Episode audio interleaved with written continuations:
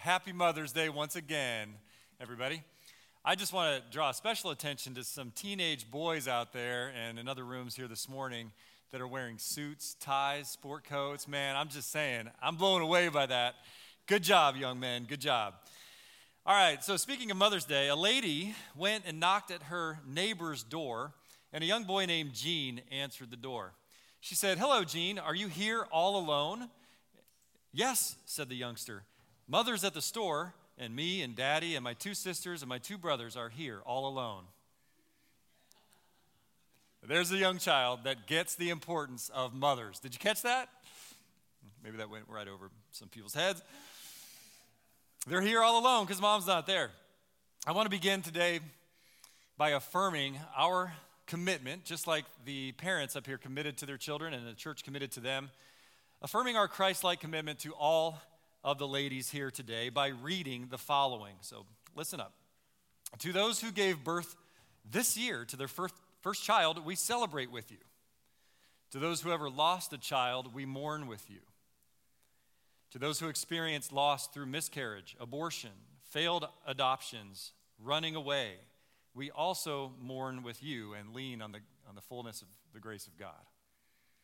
To those who are in the trenches with little ones every day right now, wearing the badge of food stains, we thank you.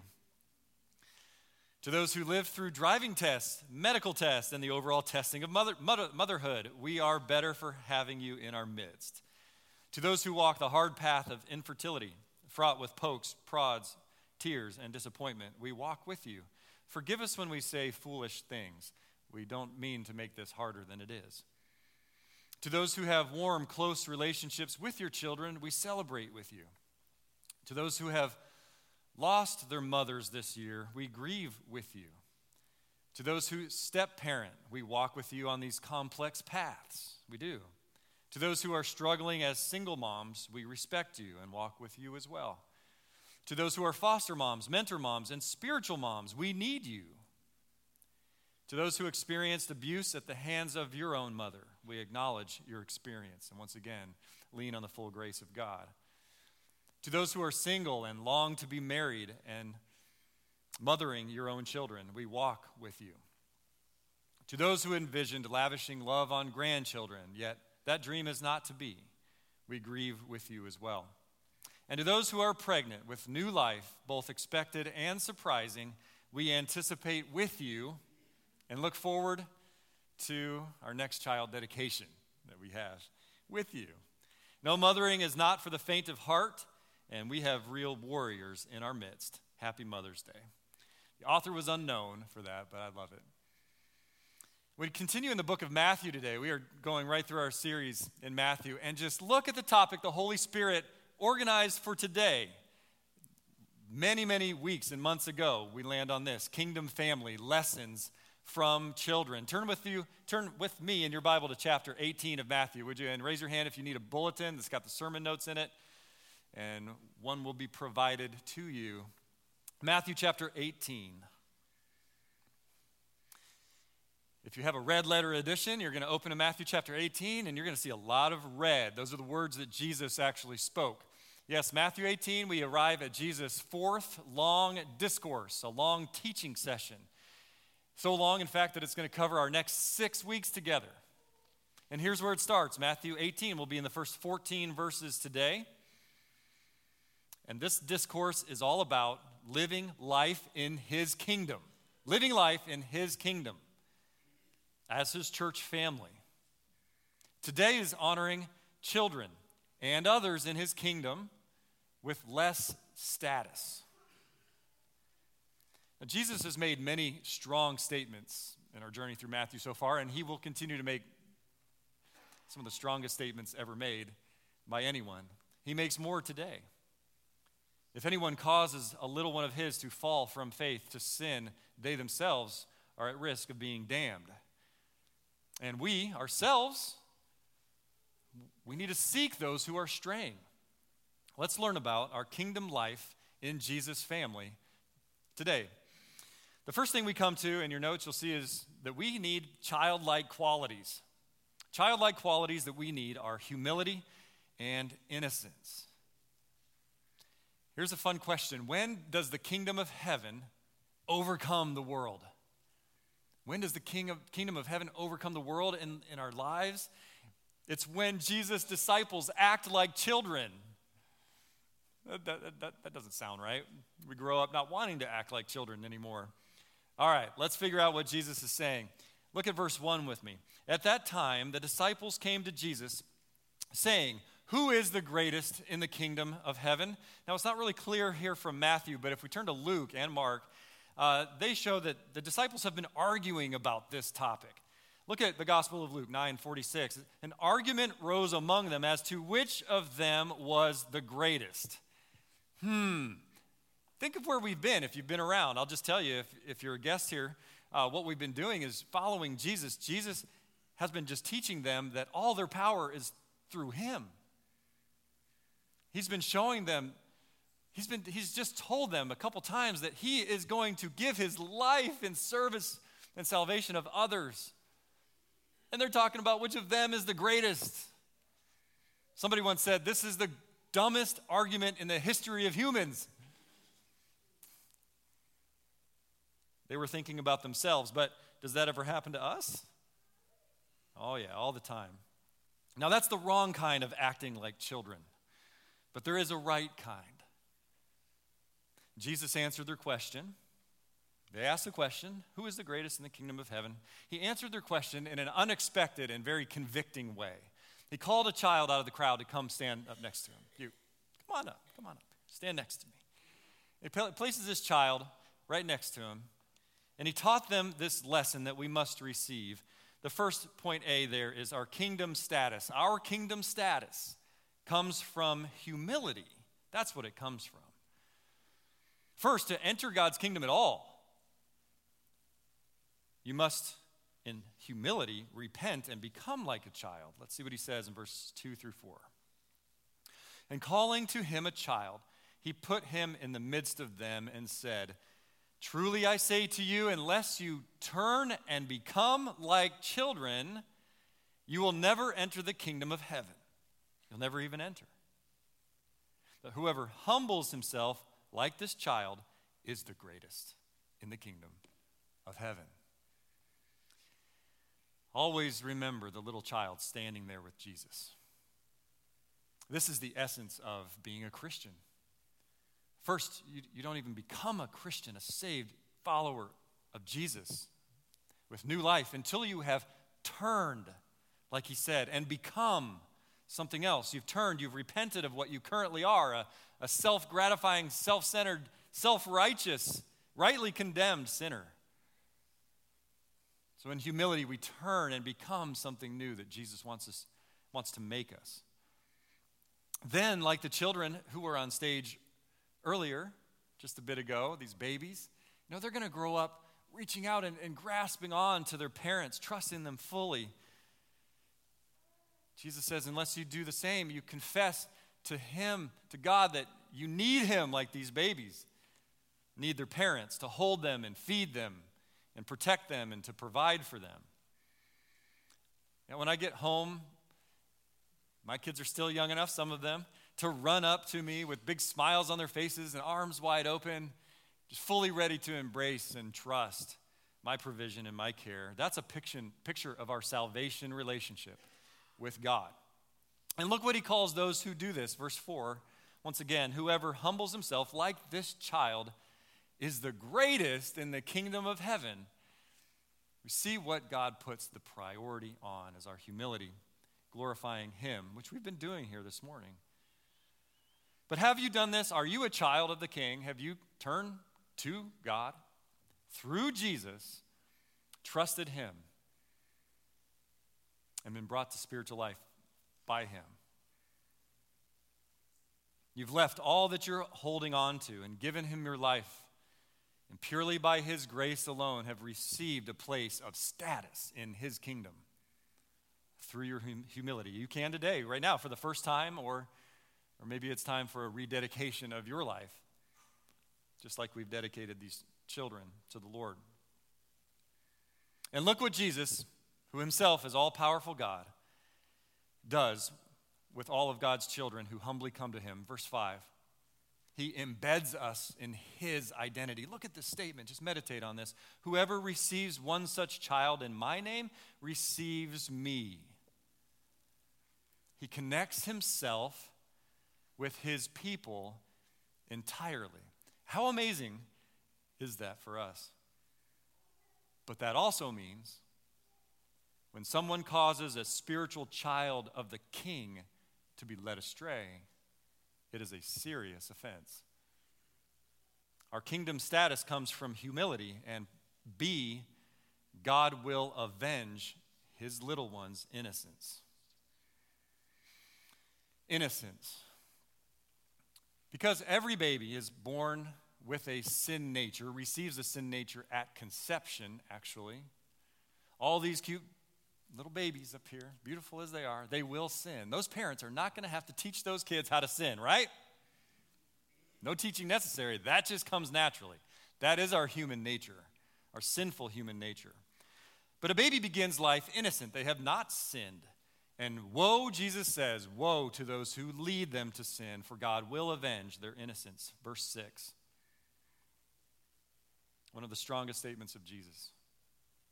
But whoever causes one of these little ones who believe in me to sin, it would be better for him to have a great millstone fastened around his neck and to be drowned in the depth of the sea. This is God talking. Meditate on this verse the intensity of it. And imagine here's a picture of a millstone and a sea. If you cause one of these little ones of Christ to lose their faith, leave their faith, to sin, to stumble, it's better for you to have a millstone fastened around your neck and to be drowned in the sea than to face God's righteous wrath. Now, with the child, Jesus is teaching about his kingdom family, and I just want to make this clear. He's using the child to, yes, speak about literal children, but also he ties his little ones, which is all of us. All of us. All of God's children are his little ones. And he's especially watching out for those who are younger in the faith and easily susceptible. So, who is guilty of this today?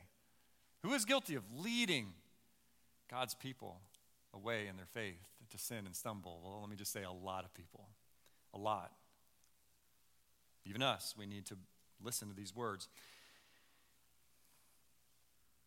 I came across uh, a pretty amazing uh, written piece, and I want to read it.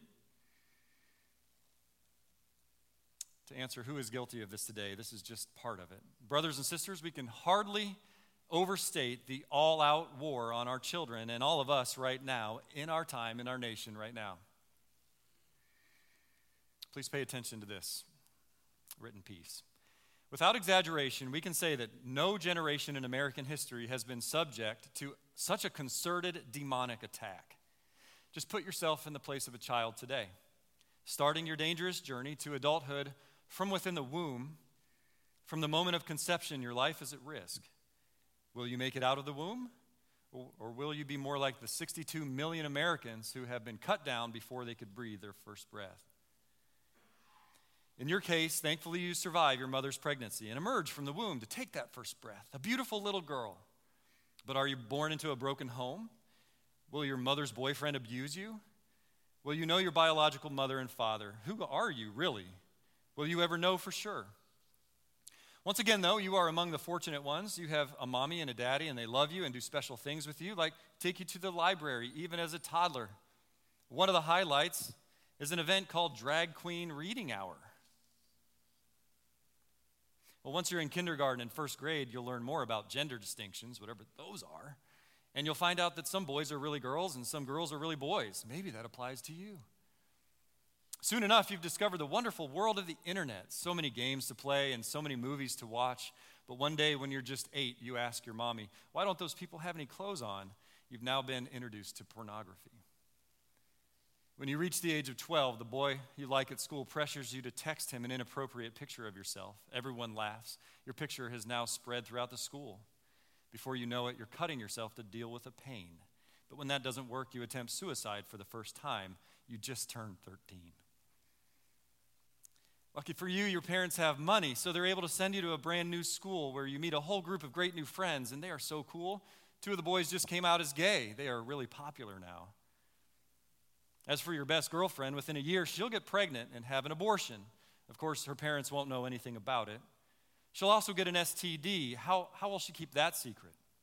But the two of you can keep your minds clear by putting on your headphones and dancing along to the latest music. Now you have some role models to follow. Your kid brother isn't into music. Instead, he plays violent, gory, sexually explicit video games six hours a day. As for your loving parents, they're just glad, glad both of you stay out of trouble. And did I say you're barely 14? Whatever happened to innocence, whatever happened to purity, whatever happened to childhood, but there's a problem with your new school. All the girls are prettier than you and have perfect bodies, not like yours. How I hate myself, you say every time you look in the mirror. But no matter how little you eat, the fat is still there. It's back, back to cutting again. This is hard for a dad of daughters. It's hard for a, it needs to be hard for all of us. At last, though, you find a way to ease your pain. Drugs, you're happy. The world is a better place. You feel even good about yourself, that is, until you can't get enough stimulants in your body and the lows become far worse than the highs. You barely survive your second suicide attempt. Somehow you manage to graduate from high school, enrolling in one of the top colleges in the nation. And there you will learn that America is an evil country, that all whites are guilty, that believe in a Judeo Christian God is a joke, and there is no such thing as absolute morality or absolute truth or absolute reality. You define reality and truth and morality. As for subjects like history and geography, what matters is how you feel about ancient events and places on the map. That's what you're getting for $40,000 a year. To be fair, though, you'll learn some very helpful skills like remembering everyone's preferred gender pronouns, such as Z and Zer. On the other hand, should you question anything you're being taught, you'll learn something else very quickly. Dissent is not permitted now you're ready to be an adult. To repeat, there is an all out war on our children and us. We can hardly overstate it, and we dare not ignore it. Now, our defense, weapons, the antidote is to be living in the Word, washed in the Word, strong in the Word, and worship, to be kept unstained from the world, James 127. And the judgment for leading a little one to sin is harsh and frightening. So I'll ask again are you guilty? Are you standing against this? Jesus continues, verse 7 Woe to the world for temptations to sin, for it is necessary that temptations come, but woe to the one by whom the temptation comes. And we need to watch out for our children and those younger in the faith, and for all of us, our brothers and sisters, to teach them and train them, guide them, rebuke them, love them, guard them. Guard their internet use completely. It is filled with evil crouching at their eyes. Guard the entertainment that they and we consume. We stare at our screens, immersed, little by little, being trained and swayed to think secularly and walk away from Christ. Every time you walk, here's, the, here's how movies work. Every time you walk into a theater or the TV room, you walk in with one worldview and you walk out with a slightly changed worldview away from Christ. Watch out. I just made a, pl- a change in our cell phone plan and we were awarded six months of Disney Plus for free. No thanks. Delete. Instead, be immersed in the word and worship. Educate them biblically. Education is discipleship. The school that meets here, Lakeland Christian Academy, great school, is going to leave our campus in two years. And my aim is to open some kind of a homeschool center. Glad for that cheer. We've got two years, though. Still wait. Be real with each other, with your children, with young one, not fake. Too much fake Christianity. Be deeply involved in each other's lives, leading them into the word and worship, following Christ. Pray aggressively for them for hours. We keep reading these stats. Only 10% of uh, polls show that only 10% of Christian parents spend regular time in the Word and prayer with their families. 10%. Regular, committed time in the Word and in prayer with their families. Now, we eat every day, right? And we look at screens every day. This is Satan's deception on our priorities. We need, this church needs to move to 100% in the Word and prayer every day. All of our homes actively following Jesus. Dads, if there is one in the home, that starts with you. You'll answer for that. So just start going through the book of Proverbs or Acts. Those are exciting. Just a few verses a day. Pray outside of meals. You can grow from there. Visit our resource center, which we're in the process of overhauling right now, as our commitment to growing family ministry is, is developing as well. Now, Christians are not only committed to the holiness of others, Jesus goes right into verses 8 and 9, which shows that this requires what precedes all of this is a radical commitment to our own personal holiness. Look at verses 8 and 9. And if your hand, this is what it's going to take. Got to look inside first. If your hand or your foot causes you to sin, cut it off and throw it away. It is better for you to enter life crippled or lame than with two hands and two feet to be thrown into the eternal fire. And if your eye causes you to sin, tear it out and throw it away. It is better for you to enter life with one eye than with two eyes be thrown into the hell of fire.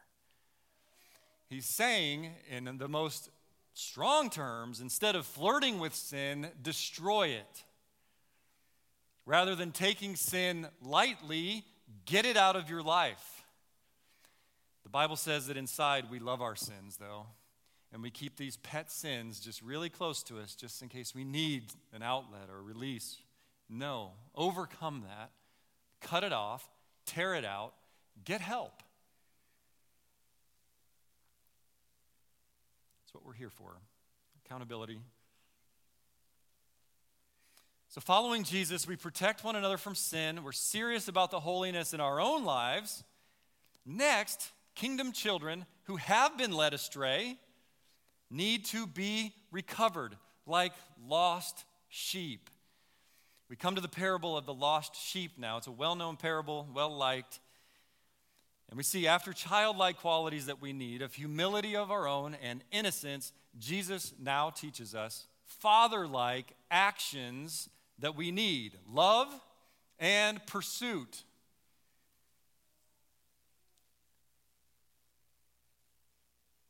Begin with verse 10. He says, See to it that you do not despise one of these little ones. For I tell you that in heaven, their angels always see the face of my Father who is in heaven. Let's look at that. What does that mean exactly? Well, first, let's start with what is the opposite of not despise one of his little ones? To love. That's the opposite. Jesus mentions they're angels. What do angels have to do with this? I'll just interpret this. He's saying if God sends angels, if God sends angels to serve us and protect us, his little ones, how much more should we love them and serve them and protect them? Well, then Jesus drives home this point with the parable of the lost sheep. This is for all of us. He says, verse 12 and 13 and 14 what do you think? If a man has a hundred sheep and one of them has gone astray, does he not leave the 99 on the mountains and go in search of the one that went astray? And if he finds it, truly I say to you, he rejoices over it more than over the 99 that never went astray. So it is not the will of my Father and who is in heaven that one of these little ones should perish. Let's press into this parable a bit here. First of all, why does God call us sheep so much? Well, let's remember the characteristics of sheep. Sheep are directionless, they wander, they get lost easily without even knowing it, and they can't find their way, own way back. Sheep are also defenseless.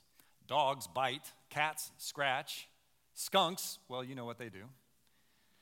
But sheep, nothing. They've got nothing. They're entirely dependent on the shepherd. And they mindlessly follow the crowd, what everyone else is doing, to, the, to their destruction. Do you remember anyone telling you as you were growing up um, when they were saying, don't follow the crowd? And they would say, What, if so and so jumped off a cliff, would you jump off a cliff too? How many people heard that, that lecture? Oh man, that was pretty common. I heard that too. And then I, then I remember as a kid hearing that's what sheep do. If one sheep jumps off a cliff, the rest will jump off a cliff right after them. And I remember as a kid thinking, no way, that is dumb. but it's true. Look at this from a newspaper, from the Associated Press. In Turkey, in Istanbul, Turkey. All right, here's the press release. First, one sheep jumped to its death. Then, stunned Turkish shepherds who had left the herd to graze while they had breakfast watched as nearly 1,500 others followed, each leaping off the same cliff, Turkish media reported. In the end, 450 dead animals lay on top of one another in a billowy white pile, the Akşam newspaper said. Those who jumped later were saved as the pile got higher and the fall more cushioned, Akşam reported. I mean, this is unbelievable. It's like, don't you know what you're doing? You're jumping to your death. Until the cushion fall. That's amazing. But it is believable because that's exactly how sheep are, and that's exactly how humans are when we follow what everybody else is doing. God gives us the answers. We're dire- without Him, we're directionless and defenseless against increasing sin. We're spiritually dumb and helpless without the Good Shepherd. And we humans follow the crowd and the pressure from the mob or friends directly away from Jesus. Those of us who are left need to pursue them. Need to pursue them. That's our, our part. Let me put this in terms that we might even understand even better. All right, this is, this is a modern, like a 21st century paraphrase. Which of you, having an iPhone, if you've lost it, does not put everything else, every other part of life on hold and look for it until you find that iPhone? Now it's like, ooh, that is urgent. Here's even more for you moms. Which of you moms, having a toddler who wanders off at the fair, doesn't leave the other kids with your husband, friend, or a complete stranger and go looking for that toddler until you find her? Moms are like, yeah, I had that happen last week. to the shepherd, each and every one is of great value. So we're a kingdom family from humility, not anything that we've done, but what Jesus has done. We receive what he's done. We become his kingdom family, rescued from our sins to seek and save that which is lost, others, to bring them into this caring community. Not just to rescue them and then just leave them alone again. No, we're a part of a, we're part of a family here. Are you connected to Jesus' family, whether here or somewhere else, guests in a good church that proclaims the gospel and, and lives it as well? Are you in a small group? Are you in a discipleship relationship with accountability, with other brothers that are sharpening iron and sisters growing in Christ with you, obeying all that Jesus has commanded and told us? The 99 self righteous persons as we flesh this out, especially in the Gospel of Luke, he's, ta- he's addressing the Pharisees there who are self righteous and think they have no need of the shepherd. There's no rejoicing over their righteousness. But the sinner who humbly repents, receives the shepherd, guards his own life, guards the flock, this brings joy to the shepherd and to everyone else. This brings joy to everyone. Which one describes you, brothers and sisters and friends? Jesus asks you to it today. And so here are a couple next steps that I encourage you to take today. And the first is examine myself. Where am I in all of this? And then to commit to God's kingdom family. How do you need to turn to Jesus today? What do you need to turn from? What do you need? What do you need to do? Is it a sin to kill? Is it a relationship to end? A relation, a different relationship to restore? Someone you need to pursue? Are you guarding, protecting, and nurturing your own holiness? Are you causing, leading, or enabling anyone else to sin? I hope you've heard Jesus' words today. And are you fully connected with Jesus and with your fellow sheep, fellow kingdom family members? And may we all continue to pursue everyone with great passion, compassion, while fighting the evil agendas with great courage and how to know the difference between those two. Let's pray and devote our entire selves to God.